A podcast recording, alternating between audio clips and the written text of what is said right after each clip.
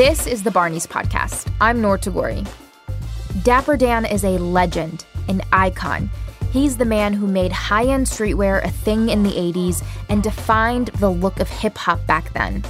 Salt-N-Pepa, Mike Tyson, LL Cool J, all of them wore his designs. And not to mention, as Dap tells it, drug dealers, who were his first customers. Dapper Dan infamously boosted luxury brand logos like Fendi, Louis Vuitton, and Gucci and used them in his own designs people called them knockups. I've been the silent partners of Gucci before they even knew I was a silent Ex- partner. Exactly. Do you feel like you were paying homage to the brands? No, I felt like I was paying them back. Lawsuits from some of those same luxury brands shut him down in the 90s. But Dapper Dan is back, and he's even partnered with Gucci to reopen his boutique in Harlem. He's written a new memoir telling all of these incredible stories Dapper Dan Made in Harlem. I've read it and I still can't get some of the scenes out of my head.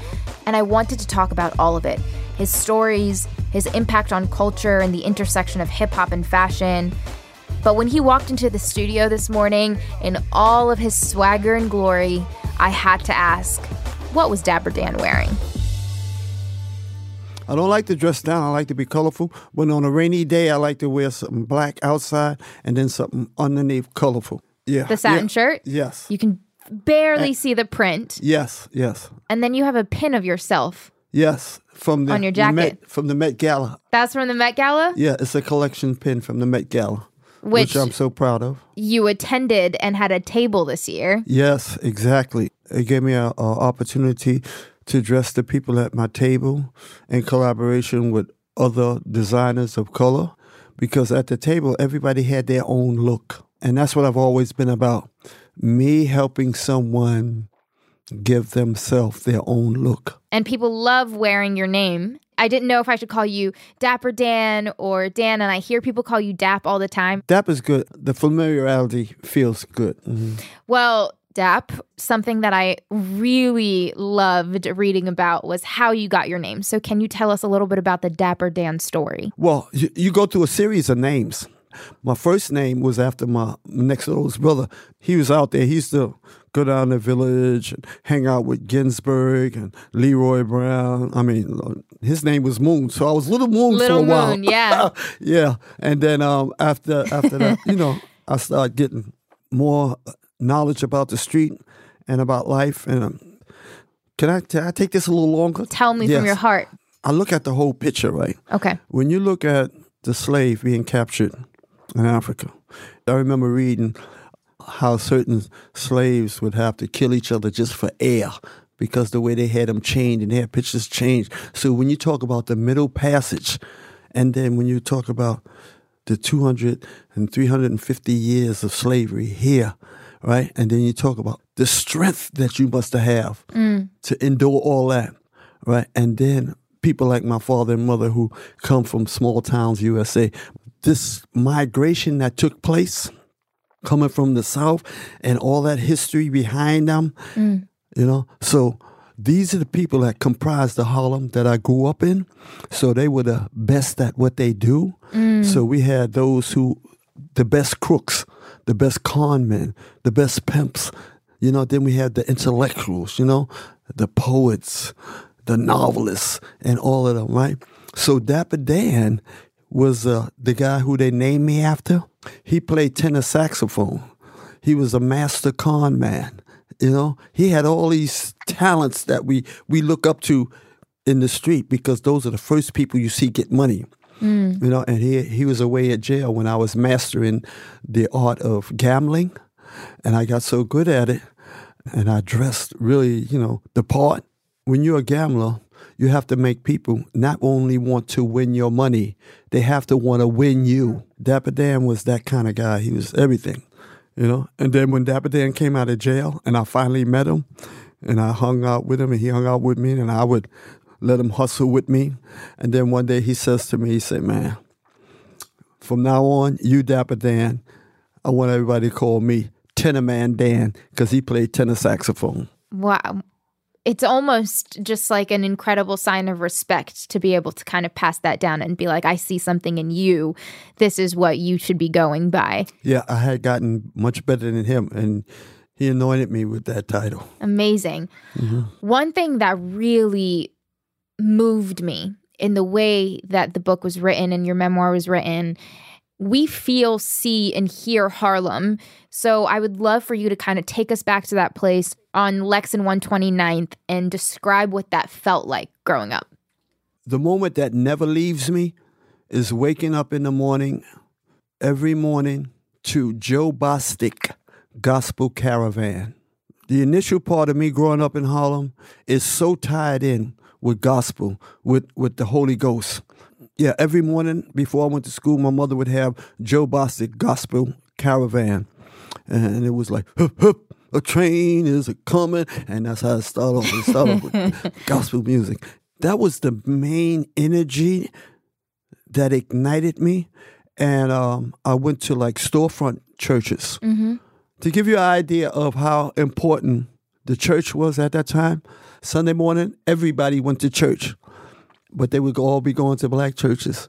And so one preacher said, Yeah, Sunday morning, 11 o'clock is America's most segregated hour because black people be going to black churches and white people be going to white churches. But we all went to church. And um, the Harlem I, that I grew up with initially, we were all poor. And I had friends, Alonzo and Nagordio, who were Greek, Bobby Bondi and Richie Bondi were Italian. Jackie Michael was was Irish. So I had this small world, this microcosm of New York City and the world at large, but we were all poor. We were all poor together. I mean, they were doing. Did you know you were poor? Oh, I knew I was poor because I was poorer than them. I thought their their level was where you get to you know, especially uh, like um, Bobby Bimondi and Richie Bimondi, because every Christmas they would give me their toys from last Christmas. Yeah. How did it shape you as the designer and the person you are today? What I learned from that experience is that everybody knows how to do good, but everybody doesn't know how to do bad. I learned how to do bad, you know, and keep going and that sustained me. That's what other people call doing bad was all right for me. I could I could take this, you know. So uh, that uh, made a big difference in my life. You've mentioned how the drug game was cursed. Was and is, yes. Can you share with us how the drug game in Harlem specifically impacted the success and the downfall of the boutique? not only the sex and downfall of the boutique, but the downfall of Harlem itself. I was the last one to start, you know, using heroin and the first one to stop because they say, oh, Danny boy, no, ain't no way in the world he would do that, you know. But um, in order for me to come out that, I had to read my way out that. I said, I'm going to find out where this came from. Mm. What I realized was like we had a large Italian community in Harlem and they were a powerful, like criminal organization. There's a group that were called the Purple Gang. And the Purple Gang was responsible for the majority of drugs at the time that was being distributed in Harlem. I witnessed the evolution of the drug epidemic in Harlem. I am the last generation that grew up in Harlem mm. that didn't see a drug epidemic. Kids coming up now, they don't know what Harlem is like without a drug epidemic. And so I have watched my community go downhill from there. How do you find the balance with the way drugs are portrayed in hip hop and the way that you've seen drugs have an effect on community and the way that it's talked about? How do you balance those conversations? Well, hip hop music talks about the glory side the glorious side of it. You know, they don't emphasize the detrimental side of it. And that's what's missing. Yeah, you could tell that story. You could tell the glory story. But hip hop needs to talk about the dark side of culture, you know, the less glorious side of culture to what it does to people. And that's what's missing. You used creativity in your designs that the creative energy was channeled through anger because the luxury houses or the brands were not selling to you. How did you and how do you channel the emotions that you had and have now into your creativity as you design? Uh, once I was um, at a place where I buy fabric at, and um, I was standing in front of some fabrics, rolls of fabric, right? I didn't realize I was standing there for over an hour, and a guy walks up to me who owns the place, who, who happened to be a friend of mine. We became friends, and he said to me, he said, "You realize you've been standing there an hour?" He said, "Nobody does that but you and my wife, because she makes molds too." He said, "You guys, when you stand in front of a roll of fabric, you don't see fabric, you see garments, and that's what that's what I do. You look into something." Right. You look into it, you know. I was conscious of the fact that I see things different. And so when I looked at the Gucci bag and the Fendi bag, and a guy, uh, a guy came in with that Louis Vuitton bag, and I, and I saw that bag, and I saw the symbols on the bag, and I saw the, the gravitational force it had on the people who was putting it, I saw that bag as what it could look like if I created it, if I refashioned it. And so that's the way I think of culture. I think culture should reflect that. You know, it's like when I take people on the tour of Harlem, we walk around Harlem, they see buildings, but I see memories of what them buildings were like. And so what I do with them buildings, when I take them on a tour, I extract the culture that came from them buildings. that resonates even today with the things that you're doing and the way that you design or the way that you work and it's it's very intentional when you look at some of your old designs mm-hmm. do you remember what you were feeling while you were executing them I remember what the tempo of the time was and the individual were and what they were trying to say and what I was helping them to say. That's what I remember. The story is in the, each and every garment. I feel like that's why I remain relevant for so long because I'm a part of everybody. I change with the music because I'm a part of the individual who's making the music. I got to help them reflect themselves. What was your underlying story that you and your heart know exists in every single design My underlying story, it comes directly out of when I watch A Raisin in the Sun. I remember the scene from the movie like it was yesterday. Sidney Poitier walks by a restaurant and he looks in the window and he saw these white boys making deals and everything. And his mother comes into this money and he tells he said, Mom, I know I want to do this business, Mom. I want to do this business deal. I know I can make deals. I know I can do what them white boys do. So everything I was doing was another brick to build the building of who I really am. You know, I could do what they did. The ones who rejected me, the ones who wouldn't sell to me, the ones who wouldn't allow me to be here. Now, now is that why you were angry that's why I was so angry. I harnessed that anger. are you still angry at them Um, would I call it anger? Control anger. I think we all need some control anger. We all need to be upset with things that are not right and try to right them. So in that sense, hmm. yeah, I'm still angry, but I think that a change is going to come. I sincerely think that Gucci is spearheading this change. Can you just walk us through your relationship with Gucci, not from the recent years, but back when the boutique was opened the first time around to where you are now? Go back in the day. Yeah. let's see. Me and Gucci have a good relationship under the table and over the table. you know, we had this relationship like uh, Gucci. I've been the silent partners of Gucci before they even knew I was a silent partner. Exactly. It's a misconception that Gucci rated me. Gucci never rated me. It was uh, Fendi. Fendi and Louis Vuitton and Yes. MCM. Yes, those are the ones who rated me. I guess Gucci always knew that we were going to be close one day. yeah. So, do you remember when the raids began at the boutique? I do remember the first one. It was like when they came and they pulled up, I didn't know what was going Louis on. Louis Vuitton. It was Louis Vuitton. Well, you know, we was really radical, so we wouldn't let the reporters come in. They had just raided downtown, Chinatown, mm-hmm. and then they came up. And the reporters was with them. We wouldn't go in. They were scared to come in. I know we was gonna throw water on their cameras or something. People in the community started coming in like gangsters from the neighborhood. It got like a real little bit ugly, and then we had real vicious dogs in the basement that didn't even belong to me. And Yeah, the dogs it in the was a- basement were protecting. somebody in the basement. I have nothing to do with their basement. Ah, okay. Yeah, yeah. So it was it was a real mess. But what was specific about the raids were that these these luxury brands had these raids going on in the boutique, but they were brands like Louis Vuitton and Fendi that hadn't started making clothes yet. They were only making bags and leather goods. Yes. Did you ever feel like it was ever justified because you were you weren't making something that they were making? I wasn't making what they were making exactly. I wasn't using the material that they was using. I basically dealt with furniture, car interiors, and garments. And uh, I did. I even made Louis Vuitton in colors Louis Vuitton wasn't even using. you know. Do you think? Do you think you inspired anything them? that I that they were doing? If I did that, I wouldn't even have been hip. The, the thing was to take it away from there, not to come to it, but to walk away from it in a way that has never been done before. So that was the whole thing. Do you feel like you were paying homage to the brands? No, I felt like I was paying them back. For not, not let me in the door. They didn't let me in the door, so I kicked the door in. Yeah, You kick the door in. yeah. Do you think that they started making clothes because of you? I'm positive. Not me per se, but what myself and hip hop was able to generate. Mm.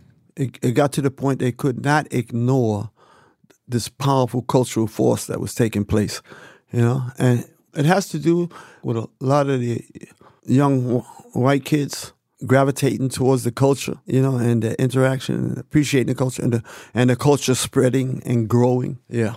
One of the highlights of you becoming the dapper Dan we see today was your numerous trips to different countries in Africa, specifically when you were in college. Can you tell me about the tailor that you met in Liberia that who made the outfits that you came home with that no one else had? Wow, that was amazing. Initially, I went to Africa in 1968 to explore my roots.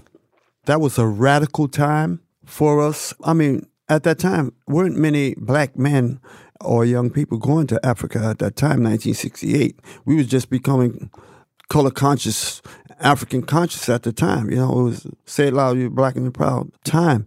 And so on the, se- on my second trip, I was in Monrovia, Liberia, and I, I was at the height of my super fly then. So before my trip back, I said I gotta get me some African artifacts.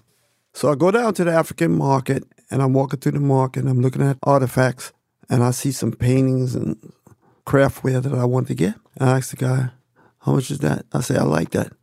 He said, "I like the suit you got." I said, "You want to trade?" He says, "Yeah." I ran up into the hotel, got all my luggage, everything, shoes, everything. Came down to the market, started negotiating Your clothes for his clothes. my clothes for his artifacts and for him to make me clothes as well. Right? So you got for two for one. I got two for one. With the clothes, I had to buy like maybe a little bit of the material, mm. But I got two for one, and I was so excited about that, man. I said, why would I come to Africa with American clothes and want to take back American clothes? I said, nah, I'm taking I'm taking Africa back with me. That, that changed everything for me, and that's what encouraged me to uh, start making clothes and hiring African tailors. I ended up having 12 Senegalese tailors working, open 24 hours a day, 365 days, you know, 10 years. Amazing. Can you describe the culture that existed within Dapper Dan's boutique in the 80s and the 90s? What if I were to walk in during that time, what could I feel and expect? Okay. What I'm so proud of is the way I make people feel. My ability to transform people from the moment I see them. Like I could see from the back of my store straight through the front door window when somebody's getting ready to come in. Mm. The first thing I knew that I should do, and I always did, is I run up to greet them at the door to make them feel important no matter who they were. You know, people appreciated that. And people like to hear. They know a lot about my street stories and they, they like to hear my street stories. A lot of people came there because they were impressed with the people who were impressed with me. So they said something must be up with him. you know? Yeah, so something special. Yeah. The culture that you had within the store, it was a hangout spot. It was open 24 7 every single day for nine years. yes. this 24 7 adventure, what did that mean for your community in Harlem? Well, you have to understand that I had like a, a underground community. Ninety percent of the people that I catered to were gangsters, you know, or entertainers. So it was perfect for them. You say that for you, fashion isn't about expression; it's about power. Exactly. Can you elaborate on that? Okay. For instance, there's no such thing as ugly. Fashion is about beauty, but there's really no such thing as ugly. There's no like right or wrong in fashion. There's a weak or strong in fashion. It's powerful people determine the outcome of fashion. It's powerful people say whether we're going to be involved or not. Mm. It's powerful people that say this style is this way, this style is that way. How do you change that? When your voice gets so loud that everybody got to listen. Hip hop was so loud, everybody listened. So that's a voice. That's a weapon you know, and you got to take that weapon to change things, you know. And so when you look at the bottom line and the culture that is a part of the bottom line, that is the weapon you use and the instrument you use to change what goes on at the top. A lot of people have conversations about luxury houses and respecting other cultures. Uh, including Gucci and the blackface controversy. And that was something that you had you had spoken out about as soon as it happened. Can you tell me about how you felt when you first heard about it and how you felt after the result of handling it? Well, I'm a rational person. I know that Gucci is a billion dollar business. I know that if you have a billion dollar business, you're not going to play around with symbols. That is too inconsistent with rational thinking. Who is going to allow themselves, even if they are racist, mm to interfere with a billion dollar business playing around with a blackface. Gucci is fully aware that people of color are very powerful influences. We don't constitute a large proportion of the sales. It's minimal, maybe three to five percent. But what we do constitute is a powerful global influence on fashion. And they know that. That is too inconsistent with rational thinking. That's one thing. Okay, so Gucci made amends. I told them, I think you need to come here and talk about it mm. in Harlem and let everybody know. And they came and they did that. And I think what they're continuing to do is to be involved in, you know, cultural inclusivity and, and diversity. So I think people really need to do their own research on exactly what this is. Do you think that the way Gucci handled it should be the standard for other luxury houses who absolutely, get in these? Absolutely, So, yes, I do. But okay, so how do you get luxury fashion houses and corporations and organizations? How do you get them to truly respect communities of color who are doing that? And I don't mean respect with just like uh, collaborating or saying something, but putting money back into the communities that are constantly being the ones who are pushing the culture they want to be a part of forward. What we have to do here is to say, well, you you have to hire more people of color, involve more people of color involved in these corporations, and Gucci is willing to do that. You know, so we have to just take that to everybody. You don't get mad and upset if somebody talk about you. You know, you make them do something to make the world a better place or make this corporate world a better place. What piece of advice do you have for people who do make it to the decision making tables like you have with Gucci? The problem is not at the top. And let me explain to you what I mean. The problem is at the bottom. So the problem here is for the those who can speak truth to power while power is willing to listen has to convince those at the bottom who's been offended. We live in a time right now with social media where everybody can amplify their voices as loud as they want. Everybody has a platform, everybody has the opportunity to build a community, but I find myself scratching my head and saying, well, what's the goal? You're really loud, you're saying a lot, but what's your end goal and how exactly. are you going about it? Exactly. You got to understand that being offended shouldn't allow you to end up with zero. Listen to the voice of those of us who know the inside and what this is. Because if we're here telling the corporate world we want diversity, inclusivity, and you down there t- telling the, the corporate world, hell with you, I ain't even dealing with you, that's a division that won't make things happen. You're brilliant. I wish I was. You're also very well read, and it's obvious that reading has had such a huge impact on your life and the way that you carry your story or the way that you understand other people's stories. Reading is liberation. You know, I knew that because I was a history major, and I, you know, and that's a big story in itself. You know, so um, I said I'm gonna find out where this came from. I know you're such an incredible avid reader, and I've mentioned it so many times, but I wanted to ask what is the last book you read and the current book you're reading? Well, currently I'm reading Trevor Noah's book. I have that. I haven't started it. Yeah, his book is amazing, so enlightening. I learned a lot about because I never went to South Africa. and all the African countries I've been, I just never South Africa. So that's what uh, I'm reading now. So on a lighter note, do you remember the first time you went to Barney's? Wow, Barney's. Oh yeah, I do. You know why? because Barney was in there, and I went to. I was in there uh, with a friend, right? And he was shopping.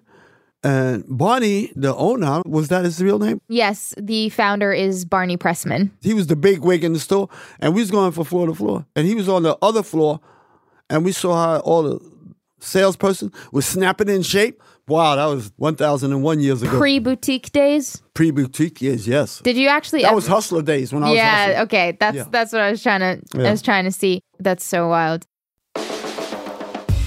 Thank you so much, Dapper Dan or Dap.